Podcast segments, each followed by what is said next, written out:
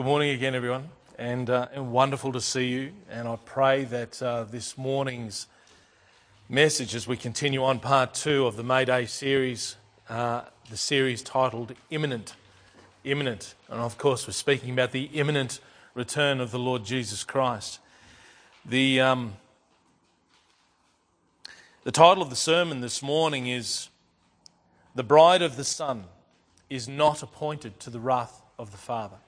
The bride of the Son is not appointed to the wrath of the Father.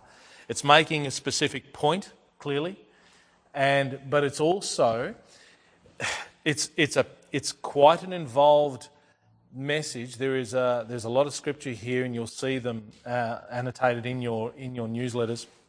Um, I'm not going to read all, all of them, as I mentioned earlier, but and the sermon's not going to be any longer than it usually is, so you, you, can, you can be encouraged a little bit with that. But I pray that it is a real journey for you. I pray that it, it shouldn't be bumpy, so you don't need tight seat belts, but it should be indeed a journey. And the point that I'm obviously going to be making is that the bride of the Son, the bride of the Lord Jesus Christ, this is the church, is not subject to the wrath of the Father. Just that statement alone should be enough to be able to help you realize and see that the church itself is not going to be here during that time, the terrible time that's going to be coming out on the earth. In order to do that properly, though, I need to be able to demonstrate to you something with regards to the wrath that the Bible actually speaks about. So, before we do that, I want to enter into a word, word of prayer. So, let's, let's do that first. Heavenly Father, it's, it's your word that we see, dear Lord, and as we read it on a regular basis, and as we see the scriptures come together in such clarity, as we look at the entire Bible as a whole, and we see that here a little and there a little comes together the wonderful precepts of the living Word of the living God. I ask and pray, dear Lord, that you would be with me as I preach this sermon this morning that it not be tedious to the hearers, but it would encourage them, that it would excite them to the wonderful hope that we have in Christ and the joy that we have to look forward to, but also, dear Lord, the urgency that we have at this time to live for Christ, that we may be a blessing to the world. I pray, dear Father, please be with the hearers. Let those things that are being preached, especially those that are matters of truth, sink down into their ears and into their hearts, that they may believe, that they may be encouraged, that they may glorify Christ and live worthy of the calling that they have received. I thank you, dear Lord, for this time. In Jesus' wonderful name. Amen. Multitude of places in the Old and the New Testament, we see that there is to come an expected time where God is going to be pouring out his wrath upon the earth. We know that when the Lord Jesus Christ came, he came as the Lamb of God to take away the sin of the world. We know that when he came and went to the Father, this is a time when the wonderful grace of Christ is preached to all the world. He came not to condemn the world, but that, he, that through him the world might have life and might have life everlasting. That's what we are to preach. That is the time that we're living in at the moment. But as the Word of God is continually being rejected by many, as the Word of God is not even being read by Christians today, nor even known where the Word of God is today, we're seeing the, word aban- the, the world abandon all truth. It's abandoned foundations for truth, and it's now every man is doing that which is right in his own eyes. And as he's doing that, we're seeing everything unfold, and, and it's unfolding very rapidly. During this time, the last 2,000 years, there has been grace for the world. There's been the hope of salvation for the world. But there is coming a day where God will say, Enough, enough. And that day is evident within the scriptures. What we also see incredibly in the scriptures is that it's not just that the day is set to come at some you know random time in the, in the world in the old testament it was identified as coming immediately after the presence and the revelation of the Messiah himself. Christ comes, and immediately afterwards, there is the judgment of God, the judgment of, upon the heathen world. Jesus came to his own, but his own received him not, did they? But the Old Testament presents that when Jesus came for the Jews, because it's their Messiah that was expected. And all those who believed in Christ at that time, there was meant to be the culmination of events immediately straight after. What, but what have we had? We've had 2,000 years and nothing of that has come apart. But what has come? Well, the church has come. Well, the church wasn't in the Old Testament. Matter of fact, the prophets in the Old Testament don't see the church. We don't see a picture of that. You've got an illustration in your, in your newsletters to actually see what the prophets could see in the Bible. The church itself is, seems to be in this valley. It's not evident in the Old Testament, it's not there. And we see that clearly evident, and there's one passage in particular. We see this all the way throughout, but one passage does a good job with it for another reason. I'll explain that to you in a moment. Turn your Bibles to Isaiah 61. Isaiah 61.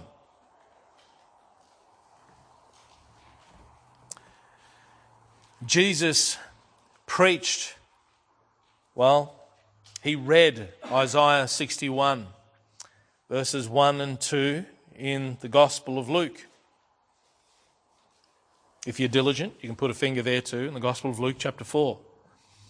But we're reading Isaiah 61, verses 1 to 2, and we'll reference uh, Luke 4.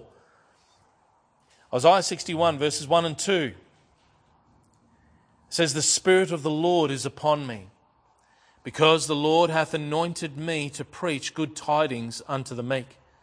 He hath sent me to bind up the brokenhearted, to proclaim liberty to the captives and the opening of the prison to them that are bound, to proclaim the acceptable year of the Lord and the day of vengeance of our God, to comfort all that mourn. Those of you that recall Luke chapter 4, you also recognize something very interesting about it because in Luke chapter 4, verses 18 and 19, the Lord Jesus stands up in the synagogue and he reads this text, but he doesn't conclude it. He doesn't conclude it. As the Lord reads Luke chapter 4, verses 18 to 19, we see that he stops abruptly in the middle of verse 2, of verse 2 of the Isaiah passage. He stops in the middle of that, and then he closed the book, he sat down, and he began to say, This day is this scripture fulfilled in your ears. Luke 4, verse 21. What was fulfilled was the coming of Christ and not yet the day of vengeance of our God. The New Testament shows a full stop where Jesus ended his quote, but the Old Testament has a comma.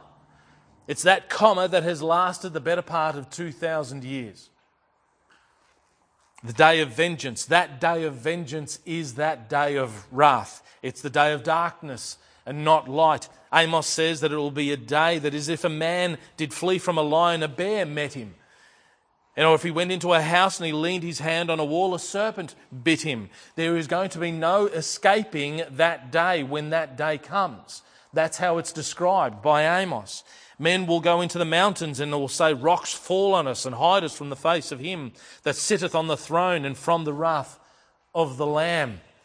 Revelation 6:16, you can see also Isaiah 2:19, Hosea 10:8, Luke 23:30. This day that's coming is a day of great evil that is yet to come upon the earth. It's a day, a time and an hour that has never been before and will never be again. It'll be a day when men seek death and shall not find it. They shall desire to die, but death shall flee from them. Revelation 9 6.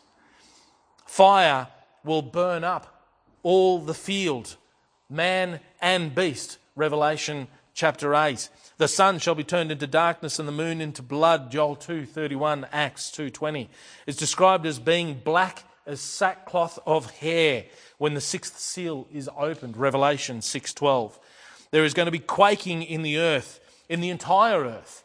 When God arises, the Bible says, to shake terribly the earth. Isaiah 19 and Isaiah 21. Isaiah 2:19, Isaiah 2:21. So severe is going to be the movement of the earth that is described from God's perspective by the prophet saying that it shall reel to and fro like a drunkard. This is the earth shall reel to and fro like a drunkard. Isaiah 24 20. Peace is going to be taken away from the earth, and men will kill one another. Revelation 6 4.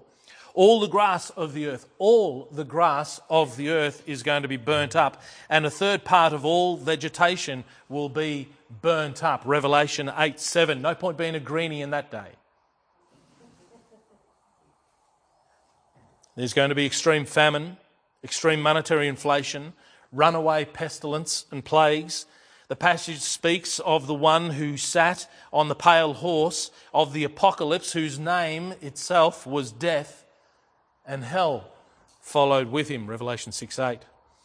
A third of all the drinkable water on earth, both in rivers and in fountains, are going to be made bitter. They're going to be undrinkable. Revelation 8 8. A third of all sea dwelling creatures are going to die. Revelation 8 9. The passage yet tells of an angel flying through the midst of heaven, saying with a loud voice, Woe, woe, woe to the inhabitants of the earth by reason of the other voices of the trumpet, which are yet to sound. Revelation 8:13. Beloved, all this has occurred. All this has occurred during a specific seven year period of tribulation on the earth, and we're not even at the bad part yet. We're not even at the bad part yet. Jesus says that this time of God's wrath is likened to the days of Noah in Matthew 24 37 and Luke 17 26. Both in that it will come suddenly upon the world, but also that the manifestations on the earth are going to have its behind the scenes precedent remembered during the time of the flood. What do I mean by that? Just as in the days of Noah, where men were killing one another, violence covered all the earth, the Bible refers to. Just as in those days, there was a spiritual behind the scenes working of princes and principalities. Those that were there at the Bible study on Wednesday night remembered we spoke about princes and principalities, these beings that are behind the scenes of governments all over the world, of nations all over the world these angelic realm that's actually governing things that are going on within the earth. These are princes and principalities. They are doing their work. And they were there during that time, and the devils that were on the earth during that time made havoc of the earth. And it's the Apostle Peter who reveals this account. He speaks of the devilish horde who caused mischief on the earth in those days as being, listen to the words, in chains of darkness to be reserved unto judgment in 2 Peter 2 4, and which are kept in store, reserved unto fire against the day of judgment and perdition of ungodly men. In Peter 2 Peter chapter 3 verse 7 it's these same angels that Jude refers to as having kept not their first estate but God has reserved them in everlasting chains under darkness unto the judgment of the great day in Jude 6. This is the day of wrath. This is the day of vengeance of our God. This is the time of trouble that is going to come upon the earth. Pretty frightening stuff. But that's not all. That's not all. You see, at the three and a half year point, there is a, there's an event that occurs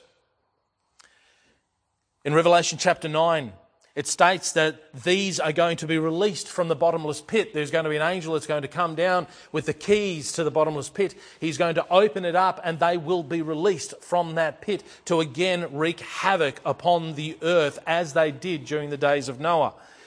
There are also those which are prepared for an hour and a day and a month and a year for to slay the third part of men and the number of the army of the horsemen were 200,000 thousand. And I heard the number of them. Revelation chapter 9, 15 to 16. 200,000 thousand horsemen, 200 million horsemen of this angelic realm that is there to slay a third part of the men of the earth. But there are also to four angels that are actually bound together at, in, the, in the Euphrates who will also wreak havoc upon the earth. But then after this, in Revelation chapter 12, we see that there is a war in heaven. There's a war going on there. Michael and his angels fought against the dragon, and the dragon fought and his angels. and prevailed not, neither was their place found any more in heaven. And the great dragon was cast out, that old serpent called the devil and Satan, which deceiveth the whole world. He was cast out into the earth, and his angels were cast out with him.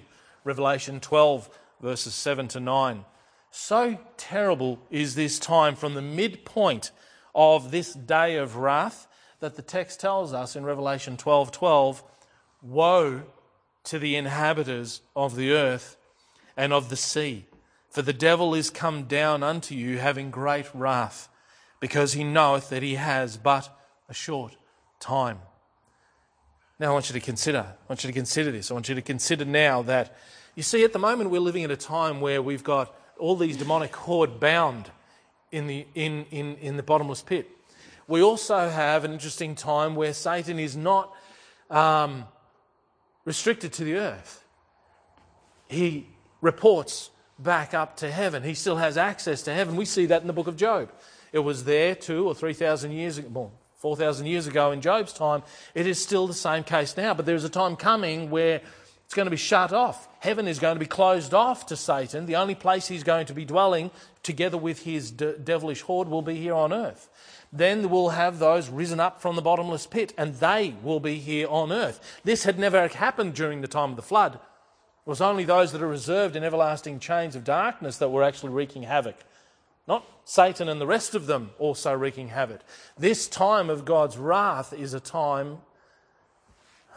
I can't describe it, but other than a literal hell on earth. I can't think of it other than a literal hell on earth. It'll last seven years. It'll last seven years.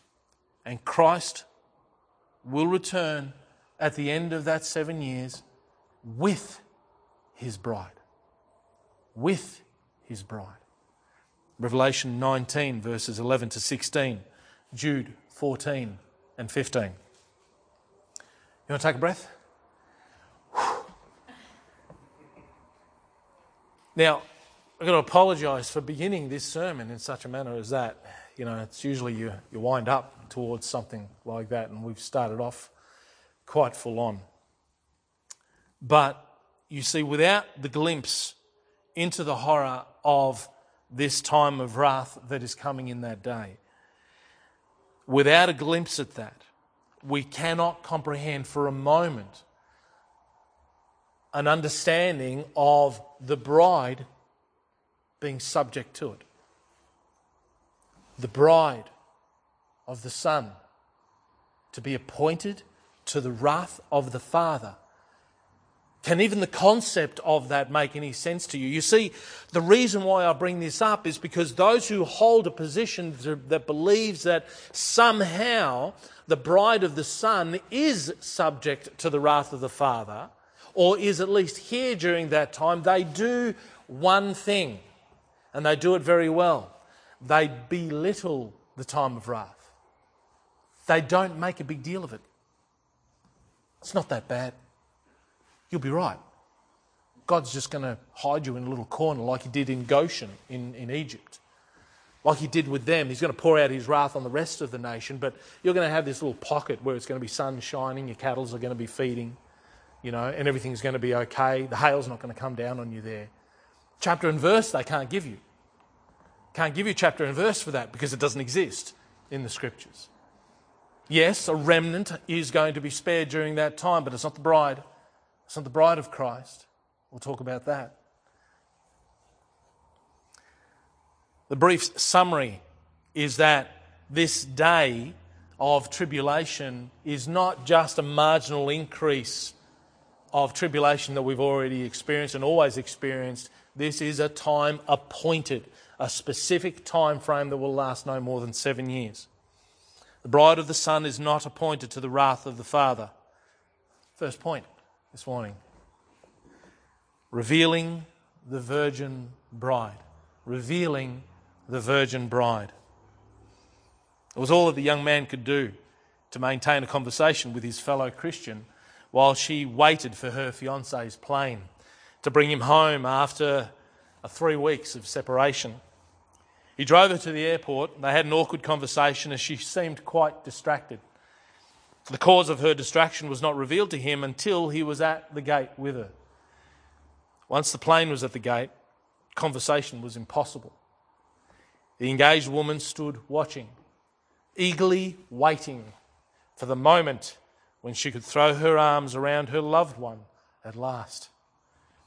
As she peered down the passage, the friend with whom she had been talking earlier was heard to say, What a beautiful picture of the church waiting for the return of the bridegroom. What a beautiful picture of the church waiting for the return of the bridegroom. She was distracted in waiting, you see. She was distracted in waiting. What about you? What's distracting you? Are you being distracted in waiting? Are you waiting this eagerly for the groom? Are you waiting this eagerly for him, the Lord of glory, when he comes? Or Are you distracted by something else? Are you watching other things? Are you looking for signs?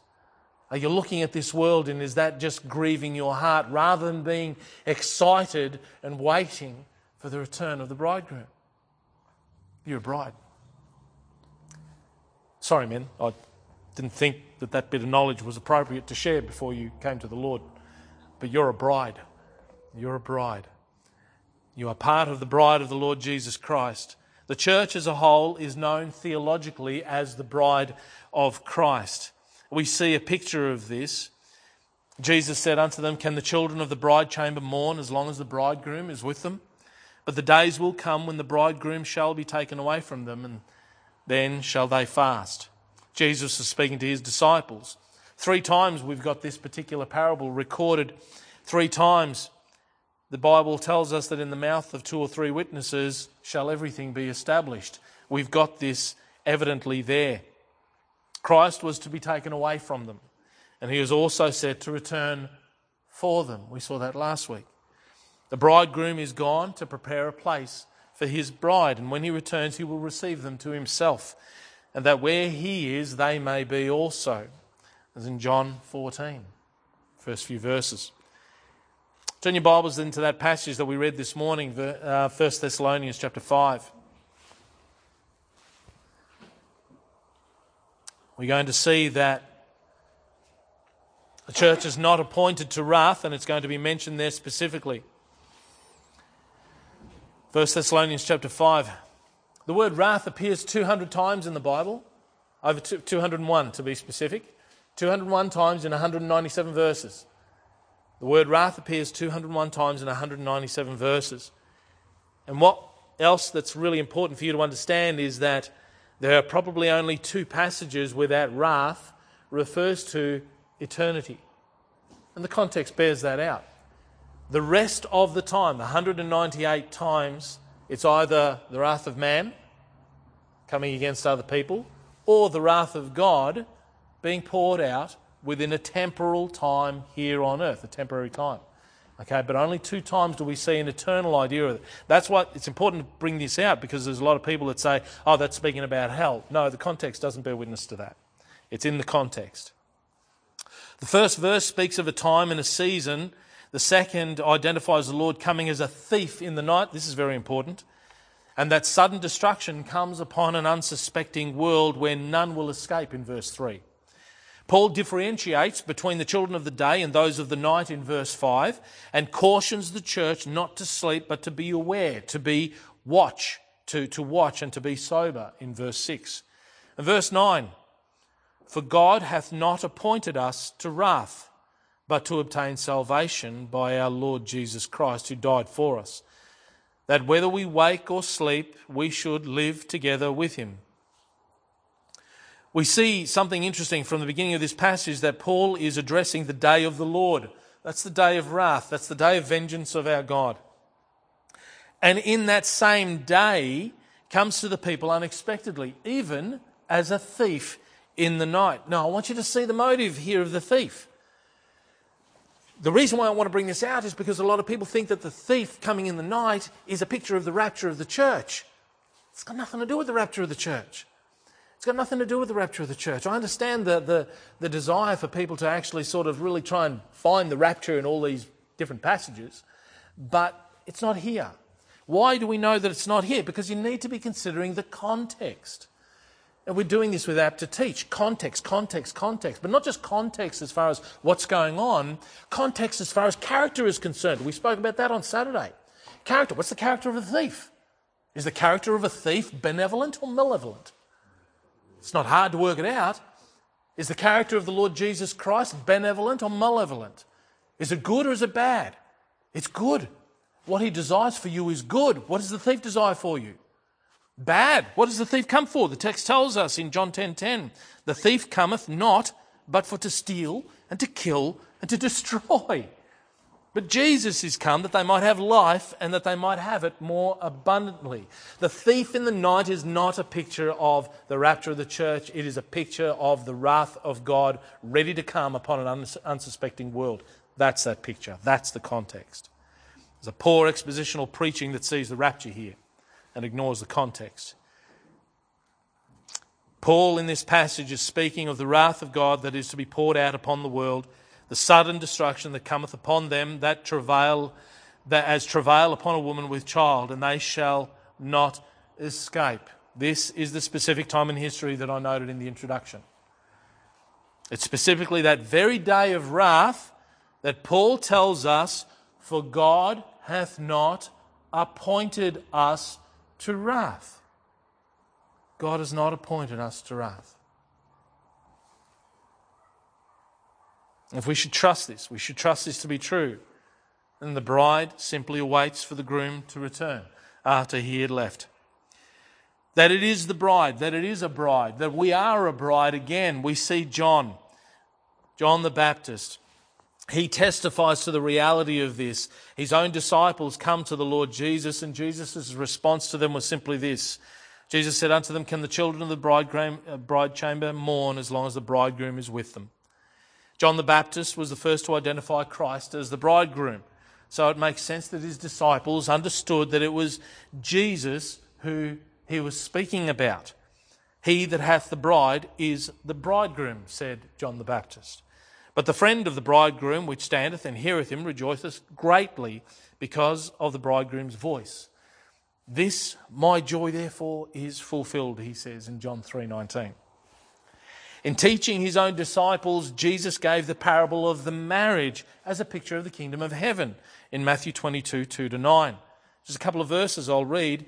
He says, The kingdom of heaven is like unto a certain king which made a marriage for his son, and sent forth his servants to call them that were bidden to the wedding. Go ye therefore into the highways, and as many as ye shall find bid to the marriage. Do you notice that the church is the virgin bride of Christ. The church is the virgin bride. But it's not just in the gospel accounts, we see this also in the epistles. Turn your Bibles to 2 Corinthians. You're in Thessalonians, go back a little bit. 2 Corinthians chapter 11. It's the same understanding that is understood by the apostles who were speaking about the church. And Paul, here, broken for a wayward church and desiring to strengthen them, they're taken away in their own deception. And he says there in 2 Corinthians 11, verse 2 For I am jealous over you with godly jealousy, for I have espoused you to one husband, that I may present you as a chaste virgin to Christ. Do you notice? The church is a bride. The church is a bride. Our famous passage in Ephesians chapter 5, that's preached on often. A famous passage, it likens that our own marriage relationships is likened to Christ and the church. For after all, of Paul, all that Paul has spoken about, he identifies that a man shall leave his father and mother and be joined to his wife, and they two shall be one flesh, in verse 31. And then he says in verse 32 for this is a great mystery, but I speak concerning Christ and the church. Again, do you see that? This is where that theological term, the bride of Christ, which you don't find in the scriptures, that phrase, the bride of Christ, it's just there as a, as a theological premise. It, the, do you know the word Trinity doesn't appear in the scriptures? You know that? So the word Trinity isn't in the, in, in the Bible. the word the bride of Christ isn't in the Bible. The word rapture is not in the Bible. The word Bible isn't in the Bible. They're, a general understanding of these theological things that we take directly out of the scriptures. But then what do we say about Revelation 19:7? Let us be glad and rejoice and give honour to him, for the marriage of the lamb is come, and his wife hath made herself ready. Revelation 21:9. And there came unto me one of the seven angels, which had the seven vials full of the seven last plagues, and talked with me, saying, Come hither, I will show thee the bride, the Lamb's wife. Revelation 22 17. And the Spirit and the bride say, Come. Let him that heareth say, Come. Let him that is athirst come. Whosoever will, let him take of the water of life freely. This is the bride of the living Christ. And what we have revealed in the Scriptures is the virgin bride of the Son of God. Now, if this is true, if this is true, how can it be possible that the bride could be presented to the Father other than in perfect beauty, white and gorgeous before the Father? But no, there are individuals who would actually say to you that the church has got to go through the tribulation. And when the Son presents his battered wife to the Father, she's black and blue and bloody. It's not a picture of the virgin bride. The bride of the Son is not appointed to the wrath of the Father. Now, I want you to contrast the virgin bride of Christ to the adulterous wife of God. Now we're revealing, we've revealed the virgin bride. Yes, we've revealed the virgin bride of the Son. Now we're going to remember the adulterous wife of God. There are two distinct peoples in the Bible. We have the Jews and the Gentiles. We have two distinct peoples, and we run afoul of attributing the one with the other. We can't look also with regards to the church and the Jews as being conflated one with another. Okay, mm. they are not joined, they are separate. They are separate peoples within the scriptures, and we see that plainly. One of the greatest errors that we find today is embedded in what is a lazy conflation of mixing these two together. That which God has clearly presented in the Bible is separated. The Roman Catholic Church has long ago melted the church into ancient Israel in what is known commonly as replacement theology. Have you ever heard that phrase, replacement theology? Okay, so the, the church replaces Israel. Okay, it's also known as supersessionism, for those a little, little bit more technical among you. Or those, I just like saying big words, makes me look smarter, you know. Israel has been replaced by the church, basically. Israel has been replaced by the church. Sadly, the Protestants that came out of Roman Catholicism never corrected this error. See, at the time when they came out, their only concern was soteriology or salvation, the doctrine of salvation. The church believed that it's through the church, and the Protestants believed that it was actually through Christ, through the gospel, through the word of God. But they still hold on to this idea, and they actually refer to the same idea as covenantalism. Have you ever heard that expression? Replacement theology, covenantalism. All right? Covenantalism is holding on to the same covenants. The covenants are then replaced and given to the church. And what they do is they misapply Acts 7:38 in their justification. When the martyr Stephen referred to the church in the wilderness, he was referring to a gathering.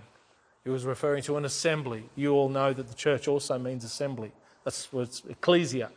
In the Greek, it means assembly simply. But not the bride. It's not the bride. The faithful common man who believed that the Lord wrote plainly and wrote for them to be able to understand.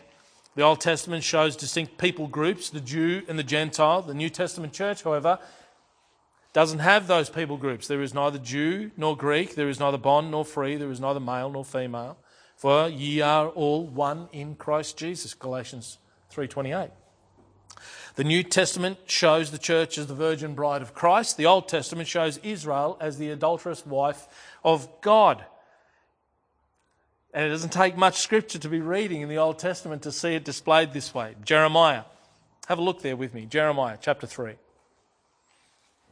In the middle of your Bibles and turn right. Isaiah, Jeremiah, Lamentations. one of the major prophets. He's also known as the weeping prophet.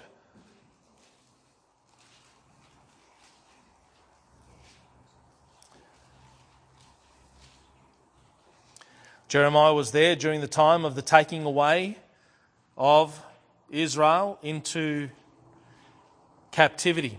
He warned about it beforehand. He told them they'll be in captivity for 70 years, and he was still there. Jeremiah chapter 3. The first couple of verses. They say, If a man put away his wife, and she go from him and become another man's, shall he return unto her again? Shall not that land be greatly polluted? But thou hast played the harlot with many lovers. Yet return again to me, saith the Lord. The text goes on to refer to her behavior as whoredoms in verse 2. Have a look at verses 20 to 21, or verse 20. Jeremiah 3, verse 20, he says, Surely as a wife treacherously departeth from her husband, so have ye dealt treacherously with me, O house of Israel, saith the Lord. Now we can continue on the entirety of Ezekiel, which is, so move forward two more books Lamentations, Ezekiel. Go to chapter 16 there.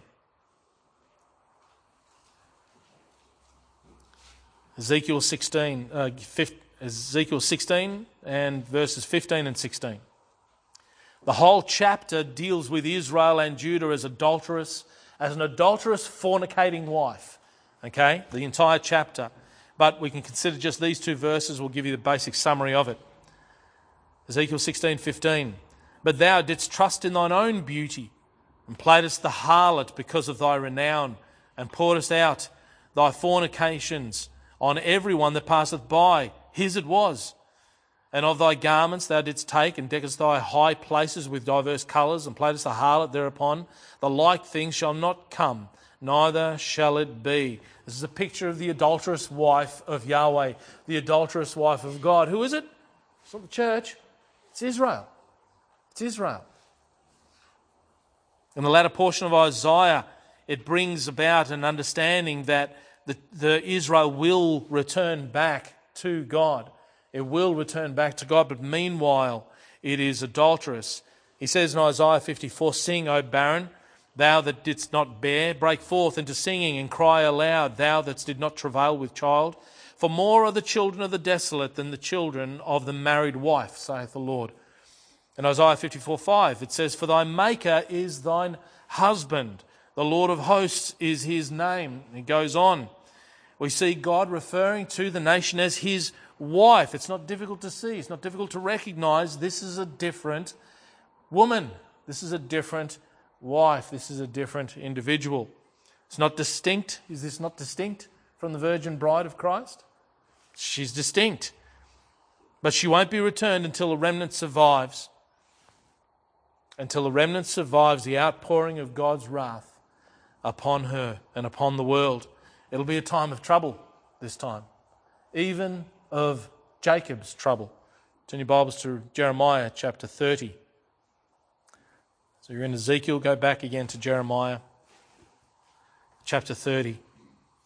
And it speaks about that day, the day of wrath that we've been speaking about earlier. It's interesting here because we don't see the bride during that day of wrath. We can't even conceive of the bride being there. Yet, here we see the adulterous wife right in the midst of it. It says there in verse 7 Alas, for that day is great, so that none is like it. You see the identifier? That's the identifying mark. There's no day before it or after it. It is even the time of whose trouble? Jacob's trouble. Who's Jacob? Oh, Jacob is Israel. Jacob is Israel. But he shall be saved out of it. So we see a remnant of the wife being saved out of it. This is the day, this is the hour this is the year, this is the month that Jesus spoke of in the Olivet Discourse. Matthew chapter 24 and 25, Mark 13, and Luke 21. That's that time. The Olivet Discourse is about this time frame, this day of trouble, this day of vengeance of our God. Now, what we see as we read those chapters, remembering that the church is not in existence when Jesus actually preached the Olivet Discourse. The church didn't exist until Acts chapter 2. So it's not the bride of the Son that's appointed to the wrath of the Father. But there's two people that are. The first is the adulterous wife, the second is the heathen. In fact, the time of Jacob's trouble is also known as the time of the heathen. It's their day as well. Brings me to the next point the time of the heathen. Ezekiel chapter 30, have a look there with me.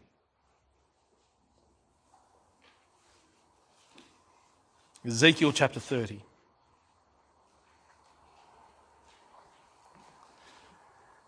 Verses 1 to 3.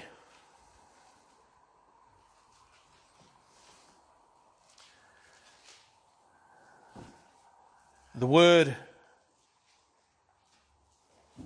just about there. Ezekiel chapter 30, verses 1 to 3. The word of the Lord came again unto me, saying, Son of man, prophesy and say, Thus saith the Lord God, Howl ye, woe worth the day, for the day is near, even the day of the Lord is near, a cloudy day. It shall be the time of the heathen. The time of the heathen. This day of, this day of wrath that the Bible talks about is a day that is appointed for two people groups. It's a day that is appointed for Jacob because Israel shall also be involved in that day. And there's a day of the heathen. Three quarters of the heathen are going to die during this time. Two thirds of Israel are going to die during this time, but a remnant shall be saved. It'll be that remnant, together with the remnant of the heathen, who are now believers.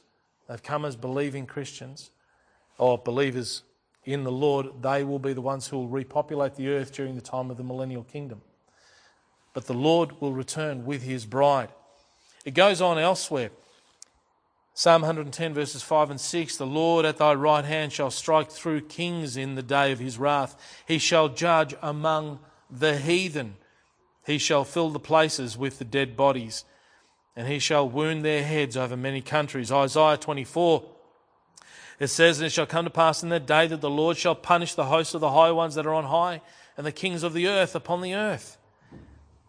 And in chapter 34, he says, Come near, ye nations, to hear and hearken, ye people. Let the earth hear, and all that is therein, the world and all things that come forth of it. For the indignation of the Lord is upon all nations, and his fury upon their, all their armies. He hath utterly destroyed them, he hath delivered them to the slaughter, it says there in Isaiah 34, verses 1 to 5. Joel speaks about this. He says, Assemble yourselves and come, all ye heathen, and gather yourselves together round about. Thither cause thy mighty ones to come down, O Lord. Let the heathen be wakened and come up to the valley of Jehoshaphat. For there will I sit to judge the heathen round about. This is the day of the Lord. The day of the Lord is near in the valley of decision, he says. The sun and the moon shall be darkened, and the stars shall withdraw their shining. The Lord shall roar out of Zion and utter his voice from Jerusalem, and the heavens and the earth shall shake, and the Lord will be the hope of his people and the strength of the children of Israel. Pretty incredible stuff, isn't it? When you, when you look at this, this is incredible stuff. Does it make sense to you for the bride to be here during that time? We are to watch. We are to watch because he's coming. He, he's coming. He's coming soon. We are to watch. We are to watch with bated breath. We are to be distracted by watching for the Lord. We are not to be distracted by the world. We recognize, yes, the things that are going on in the world, and we see this time that's appointed coming on the horizon. We see it, but that's not where our focus needs to be, beloved. What's our focus need to be? What do we need to be doing? That's my last point. How the bride awaits how the bride awaits for the groom. Have a look at what it says. How the bride awaits for the groom. Turn your Bibles to Romans chapter 13. Romans chapter 13. And we'll move through that New Testament portion in this direction, beginning at Romans 13.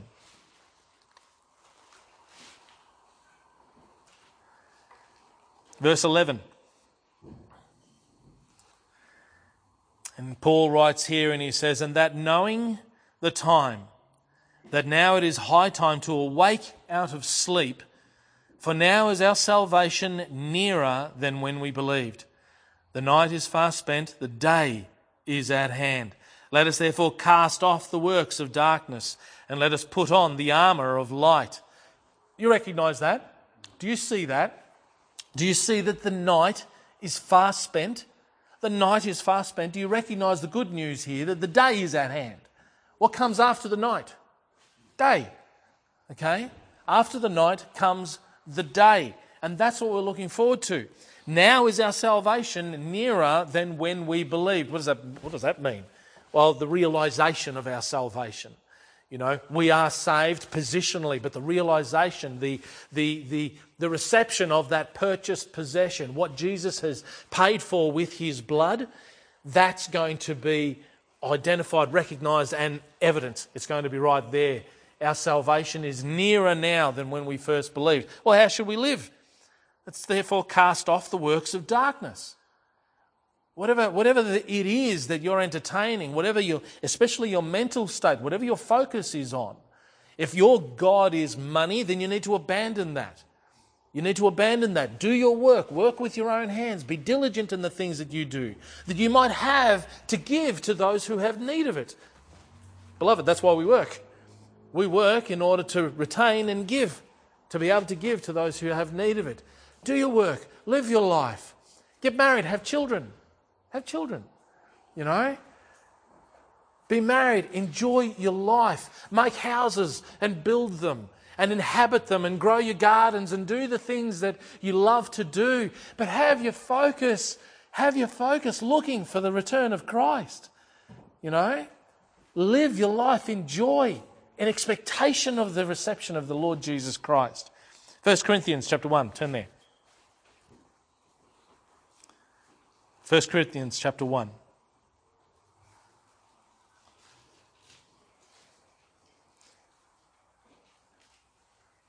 Verse 7.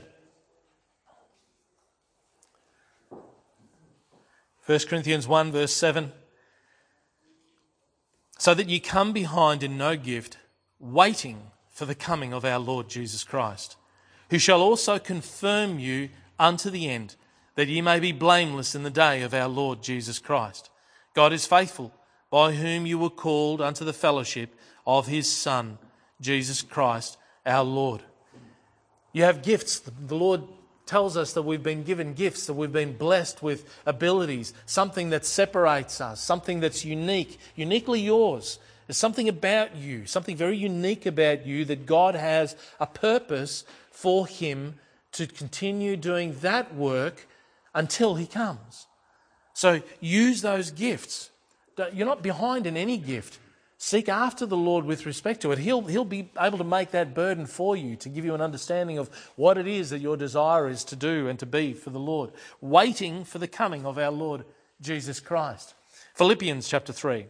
Have a look there. Philippians chapter 3.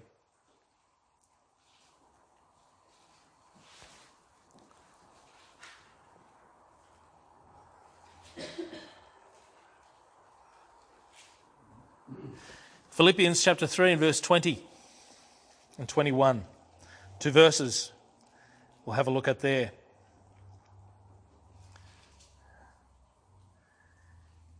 Paul writes and says, For our. Now, Paul's, just I want you to keep in mind, this is one of the prison epistles. So he's writing this from a prison cell. I don't think any of you are in a prison cell.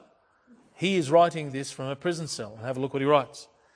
For our conversation is in heaven, from whence also we look for the Saviour, the Lord Jesus Christ, who shall change our vile body that it may be fashioned like unto his glorious body, according to the working whereby he is able even to subdue all things unto himself. For our conversation, we've understood before, when we look at the word conversation, it's not manner of speaking, it's manner of life. It's manner of life. Why? Because your manner of life communicates. That's why it's referred to as conversation. Your manner of life communicates to all people. And it communicates to the point that Peter can refer to it and say, to be ready to give an answer for all people who asks you of the hope that is in you. You have a manner of life and it communicates heaven. It communicates heaven. Let our conversation, for our conversation is in heaven, for whence we also look for the Saviour expectantly. We're looking for him. We're waiting for him. We're watching for him to come. We're living our life in complete expectation that the Lord can come any moment, any moment. Any moment. Did I say any moment? Any moment. Like now. Maybe now. Okay, okay, maybe now. Could be now. But the thing is, it could be, you know, that's the exciting part about it. It could be. It literally could be. It could be before I finish this sermon. He could come any moment, and we need to be living expectantly, waiting for the Lord to come. Turn your Bibles to 1 Thessalonians. 1 Thessalonians. How are we to live? 1 Thessalonians chapter 1.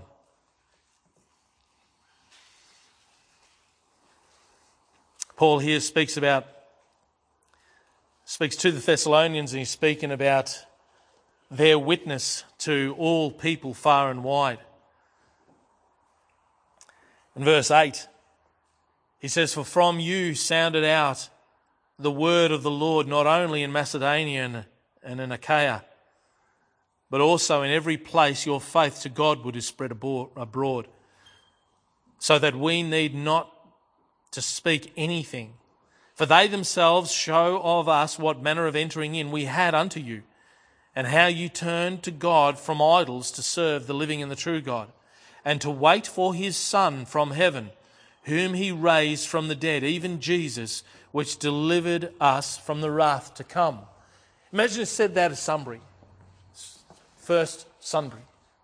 not First Thessalonians, First Sunburyonians. From you came forth that faith. From you came forth that testimony. So that we had no other witness required of us other than when we came to you and you believed the testimony of Christ and your faith exploded, it was evident to all the world far and wide. Imagine that. Imagine that's the life that you're living. That's how you are to wait for Christ. You are to wait for Christ as a picture of Christ to all the world who needs Christ. Have a look at verses 15 to 18. He says, For this we say unto you by the word of the Lord, that we which are alive and remain unto the coming of the Lord shall not prevent them which are asleep. For the Lord himself shall descend from heaven with a shout, and with the voice of the archangel, and with the trump of God, and the dead in Christ shall rise first. Then we which are alive and remain shall be caught up together with them in the clouds to meet the Lord in the air, and so shall we ever be with the Lord. Wherefore, comfort one another with these words. We're not going to prevent them. We're not going to prevent them that are asleep. Those who are already dead and in the grave, we're not going to prevent them. We're not going to go before them. The word prevent, remember I mentioned to you, pre, go before. It means go before. We're not going to go before them. They're going to go first, and we're going to meet them in the clouds. We're going to meet them in the air. And so are we ever going to be with the Lord. Wherefore, comfort one another with these words. Comfort one another with these words. think about the post tribulationalist. You're going to go through literal hell on earth. You're going to be beaten black and blue. A lot of you are going to die. You're going to witness and watch your family die. Some of you are going to be taken before these rulers. You're going to watch them be decapitated. You're not going to be able to do anything. You're not going to be able to buy. You're not going to be able to sell unless you have the mark of the beast. But because you are the Lord's, you're going to restrict yourself from that. So you're probably going to starve. Um, you're going to be tortured. There's going to be so many vile things that are going to happen to you, but Jesus is coming and you're going to meet him. Wherefore, comfort one another with these words. You get the point, yeah? It's a pretty hard one to picture. Titus chapter 2, as we close this message this morning for you. Titus chapter 2. You have to turn there. You have to turn there.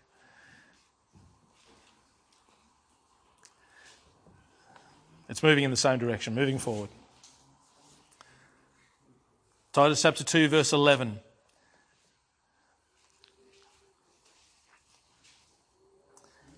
A few verses we'll read there.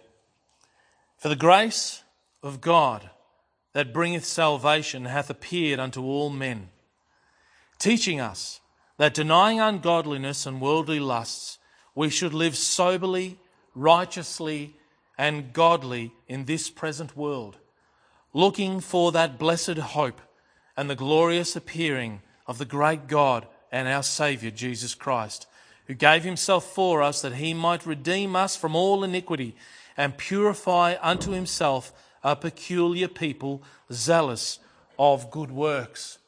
How? How do we wait? How does the bride wait? We wait doing good works. We wait being blameless in this world. We wait being faithful, being obedient, being just before the eyes of God, even though we have godless rulers. We don't sit here beating our chest over our present rights that are being infringed. We don't sit here worrying about those sort of things. We don't sit here saying, Oh, I'm not going to go into that store without a mask on, even though they don't want me in there with it. We don't sit there worrying about these sort of things. We are blameless before God because we're waiting for the Saviour. We're waiting for the Saviour.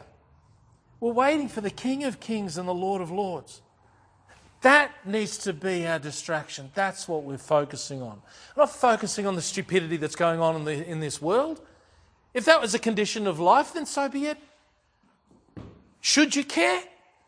Really, should you care? In the scheme of everything that we have to look forward to, should you care? And beloved, if for one reason or another you're going to scan a QR code that's going to go to the government and they're going to come and take you at your house because they suspect you might have been with somebody that had the flu, and they're going to put you into a prison camp as a result of that, should you care? I'm saying that to challenge you, beloved, in all seriousness. If the Lord wants you there because there's a particular individual that needs to hear the gospel, should you not be faithful? They haven't told you not to preach the gospel. They tell me not to preach the gospel. I say, I'm sorry, I can't help you with that. You know, there's pastors in Canada who are in prison because they refuse not to preach the gospel. Well, then they put them in prison. Now they've got a captive audience to preach the gospel to. Do you know what I mean? There are things that we are to be diligently disobedient with, and that is respect to the gospel of Christ. But there are preachers, and I'm sorry, I'm not happy with Jack Hibbs at the moment. Jack Hibbs, who I look up to and I think he's a good man and a godly man, but he's actually teaching a false doctrine. We are to be submitted to the government. We'll talk more about this when we get to, when we get to Romans 13. Yes, we are to meet. Yes, we are to preach the gospel of Christ, and that cannot be infringed upon. And so be it, we continue doing that. But when it comes to everything else, no, I'm sorry, that's not chapter and verse. We are to live godly for the Lord Jesus Christ. We are to be blameless. We are to be continually looking forward to that blessed hope. We are to deny ungodliness and worldly lusts. What are we looking forward to when we're advancing all our freedoms? Worldly lusts. Worldly lusts. We're looking for something that the vast majority of the church has never had. Thousands of years, 2,000 years. How many years has the church had this sort of freedom that we've enjoyed for the last 100 or 200 years? Not long. Not long. What? We've got 10% of the years we've had this freedom? No, the rest of the church hasn't had this freedom. We'll they're not able to live righteously and godly in Christ Jesus. Think about it. He's writing to Titus. James 5 Be patient, therefore, brethren. Be patient, therefore, brethren, unto the coming of the Lord. Be patient, therefore, brethren, unto the coming of the Lord. Behold, the husbandman waiteth for the precious fruit of the earth and hath long patience for it, until he receive the early and latter rain. Be ye also patient, establish your hearts, for the coming of the Lord draweth nigh. Grudge not one against another, brethren, lest ye be condemned. Behold, the judge standeth before the door. Take, my brethren, the prophets who have spoken in the name of the Lord for an example of suffering, affliction, and of patience. Behold, we count them happy which endure. Ye have heard of the patience of Job and have seen the end of the Lord, that the Lord is very pitiful and of tender mercy. And you can look that up yourself. It's James chapter 5, verses 7 to 11.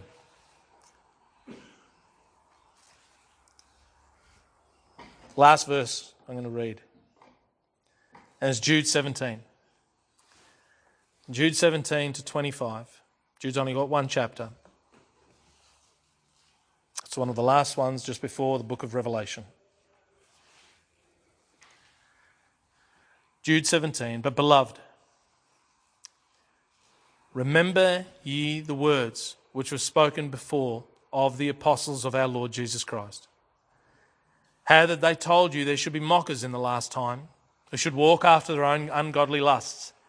These be they who separate themselves, sensual, having not the Spirit.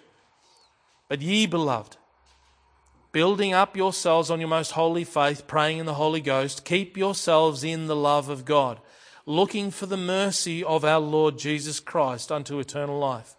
And of some have compassion, making a difference, and others save with fear, pulling them out of the fire, hating even the garment spotted by the flesh. Now unto him that is able to keep you from falling, and to present you faultless before the presence of his glory with exceeding joy, to the only wise God our Saviour be glory and majesty, dominion and power, both now and ever. Amen. Just as the fiance in our introduction can we be distracted in waiting? Let's be distracted in waiting for the Lord. He's coming. Maybe now. Let's pray. Heavenly Father, we thank you, dear Lord, for the joy of the Lord, the blessings that you have given us, the instructions that you have put forward before us, the challenges indeed. Indeed, there are challenges in this, dear Lord. Challenges, dear Father, that we need to humble ourselves because we have been exalting the flesh. But we need to challenge ourselves, dear Lord, that we would live godly in Christ Jesus, preaching the wonderful gospel of Christ that we may indeed be able to save some, pulling them out of the fire. I pray, dear Lord, that our witness would be a godly witness right up until the day that you come for us and the glorious appearing of our Lord Jesus Christ, which is in every way our blessed hope. Watch over us, dear Lord. Let us live in anticipation and glorify your name. Be with us until then. If you should tarry, dear Father, help us grow, continuing in our, in our love one toward another, in our fellowship, and in our distraction in waiting for you, Lord. We praise you in Jesus' glorious name. Amen.